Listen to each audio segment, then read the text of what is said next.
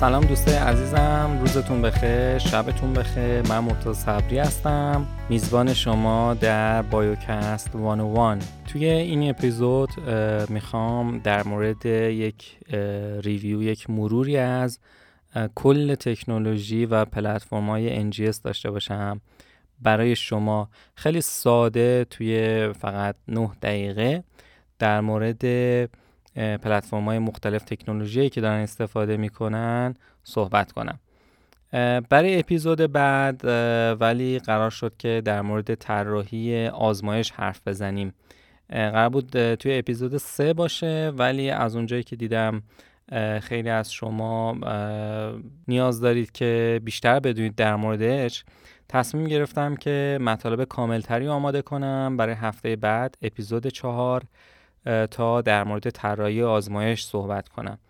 ولی به طور خلاصه اگه بخوام بگم طراحی آزمایش یک تفکری هستش که قبل از انجام آزمایش شما باید داشته باشی.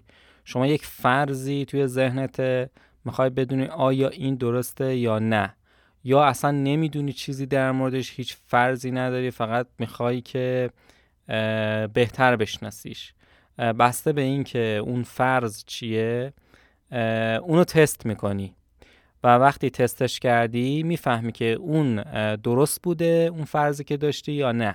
کل science بر پایه طراحی آزمایش در حقیقت. طراحی آزمایش اگر اشتباه باشه شما هر چقدر instrument های قوی داشته باشی هر چقدر استاد قوی داشته باشی هر چقدر تلاش بکنی اون جوابی که می‌رسی می‌بینی که خب که چی؟ تهش که چی؟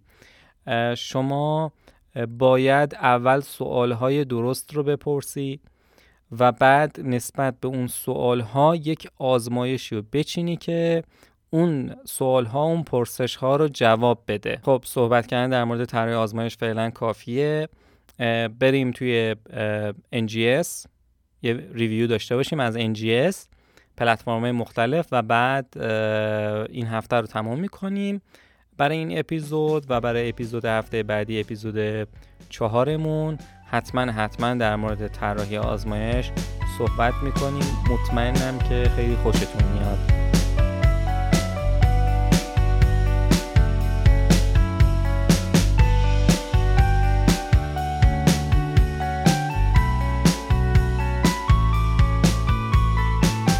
خب بیایید خیلی ساده و خیلی خلاصه و مختصر و خیلی خوب sequencing رو تقسیم بندی کنیم توی قسمت های مختلف متد هایی که براش هستش.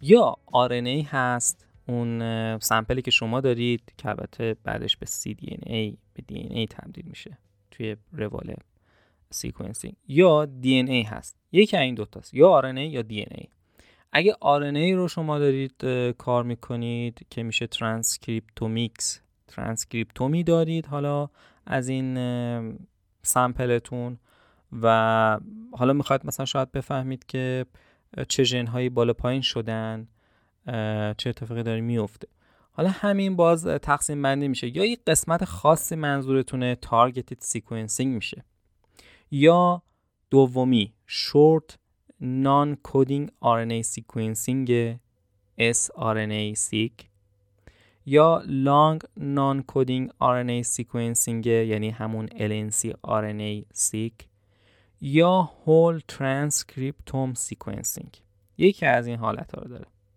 خب. حالا اونی که targeted کار می‌کنه خب قطعا یک workflow بیشتر روبروش نیست یک مسیر بیشتر روبروش نیست که میشه resequencing یعنی کار جدید نیستش منظورم از جدید منظورم از جدید اون جدیدی نیستش که شما تو ذهنتون احتمالا. resequencing اتفاق میفته و خب reference genome رو دارید خب؟ reference رو داری. حالا چه genome البته می‌خواد باشه چه ترانسکریپتوم باشه اون reference map می‌کنی بهش. align می‌کنی به همون و در ادامه دیفرنشیال جین ترانسکریپشن کوانتیفیکیشن انجام میشه. DEG ها ژن هایی که تفاوت بیان دارن رو شما به دست میارید این از این. سه تای دیگه که short read و long read و هول ترانسکریپتوم بود اون سه تا هم می‌تونن resequence بشن. یعنی شما می‌خوای کلا ببینی چی به چیه. چیز خاصی مد نظر نداری. ژن خاصی مد نظر شما نیستش که بشه targeted sequencing شما کلا می‌خوای الان sample رو بگیری. ببینی چه ژن هایی بالا پایین شدن. فقط همین. خب شما دو تا حالت دو تا مسیر جلوته. یا resequencing که بعد با reference map می‌کنی align می‌کنی یا کار سختی که هست رم بالا می‌خواد و اینا که خیلی از پژوهشگرا کارشون این نیستش. کم پیش میاد. بیشتر همون resequencing ه یعنی شما هر چیزی که دنبالش میره resequencing ه فکر نمی کنم که کاراتون جوری باشه که بخواید de novo sequencing رو انجام بدید. به حال مسئله دیگه de novo sequencing ه به چه صورتیه؟ به این صورتیه که کل RNA ای که حالا شما sequence کردی هرچی که داری و میای assembly می‌کنی. که رم زیاد می‌خواد chip قوی می‌خواد که بخوای این کارو بکنی. بعد باید annotation رو انجام بدی. بیای حالا بر اساس database ها حالا گونه های نزدیک به اون چیزی که شما داری مطالعه می‌کنی. حالا بر اساس چند تا چیزی که هست متدی که هست annotation رو انجام میدی. میگی که این قسمت این ژنه اون قسمت این یکی ژنه حالا هر چیزی که هست. و خب تشخیص میدی که چی به چیه دیگه چه ترانسکریپتومایی داری. می‌تونی alternative splicing رو تشخیص بدی. می‌تونی یک ترانسکریپت جدید بیای کشف کنی. اگر دنبال اینجور چیزا خب هستی باید de novo رو کار کنی de novo sequencing که میگم chip بالا رم بالا می‌خواد. و کار هر کسی هم نیست چون یه سری چالش ها هستش. اکثر پژوهشگرا ولی خب targeted رو نه اینکه targeted در حقیقت resequencing رو انجام میدن. خب این از RNA حالا بریم توی DNA DNA یا ژنوم رو می‌خوای sequence کنی. یا epi هست. epigenome هم باز خودش دو تا قسمت میشه. یا ChIP-seq ه histone modification ه یا DNA methylation ه. یکی این دوتاست اگر بخوایم genome رو اول بریم جلو genome یا targeted sequencing هست. شما می‌دونی کدوم قسمت رو دقیقا می‌خوای بری در بیاری ببینی چی به چیه. شاید دنبال یک SNP خاص هستی دنبال یک وریشن خاص هستی. برای این یه indel هستی insertion یا deletion هستی. برای این کار خب میری دنبال resequencing که اکثر شما هم احتمالا دنبال همین باشه و دنبال resequencing هست. مثل قضیه RNA-seq خب اینجا resequencing رو انجام میدی map می‌کنی به reference genome ت و بعد اون چیزی که دنبالش بودی رو پیدا می‌کنی. indel copy number SNP هر چیزی که هست. خب این از targeted sequencing سه تای دیگه موندش. سه تای دیگه دو تاشون whole genome sequencing WGS و اون یکی هم whole exome sequencing WES هستن. که یا می‌تونه resequencing بشه که اکثر شما هم همین کار رو باید بکنید می‌کنید معمولا یا اینکه de novo ه de novo هم همون بحث assembly رو داره annotation رو داره و سختی کارش که سیستم قوی می‌خواد که تهش یه سری ژن ها رو ممکنه بیاید پیدا کنید. چهارمی و آخری توی قسمت genomics metagenome sequencing هست.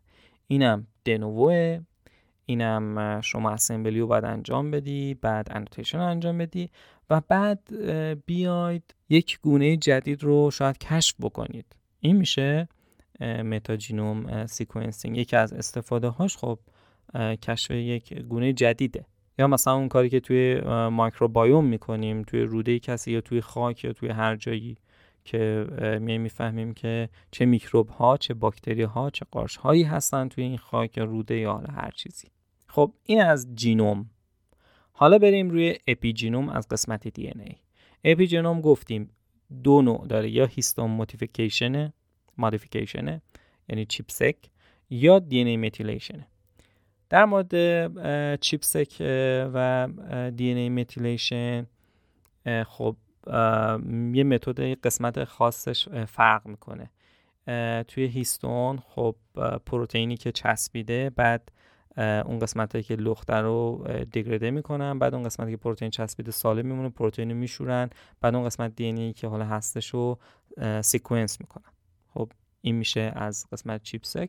در مورد methylation هم خب bisulfite انجام میشه یا چی؟ که نشون بده که کدوم قسمت ها متیله شده. حالا به هر حال این دوتا رو الان شما دارید یا resequencing انجام می‌دید که بازم اینجا اکثرتون همین کار رو می‌کنید. بعد به reference genome تون map می‌کنید و اون چیزی که دنبالش بودید رو پیدا می‌کنید. شاید می‌خواید ببینید فلان هیستون H3 مثلا کجا بیشتر چسبیده هیستون ها شل شدن یا شل نشدن. یا یه ترانسکریپشن فاکتور خاص باشه. در مورد methylation هم همینه. شاید بخواید ببینید methylation کدوم قسمت انجام شده. این میشه resequencing مون در مورد de novo هم خب assembly داریم annotation رو داریم و بعد اون چیزی که نسبت به اینها هست دنبالش هستیم یک جایگاه خاصی رو بخواید به دست بیارید. یا حالا هر سوالی که نسبت به این workflow تنظیم شده باشه با این study design OK باشه شما کار رو انجام می‌دید. این کلیت RNA DNA sequencing ه امیدوارم که این شفاف کرده باشه برای شما که genomics چیه ترانسکریپتومیکس چیه. بعضیا براشون سوال هی میگن NGS نمی‌دونن NGS دقیقا چیه. بعضی وقتا NGS رو با genomics یکی می‌دونن که این خیلی اشتباهه. NGS هم فقط نسل دومه و همه‌ی sequencing جزوش نیست. حالا چه Sanger نسل اول بخوایم بگیم چه نسل سومش. ولی به هر خب استفاده الان بیشتر دادایی که تولید میشه خب برای Illumina و خب اونم که برای نسل دوم هستش. پس این کلیتی بود از workflow ی sequencing و روند آنالیزشون توی کار ما. خب دوستای عزیزم بحثمون در مورد NGS تموم شد. امیدوارم که خوشتون اومده باشه. شما رو توی اپیزود بعدی اپیزود چهارمون که در مورد طراحی آزمایش هست می‌بینم. مراقب خودتون باشید سلامت باشید. خدافظ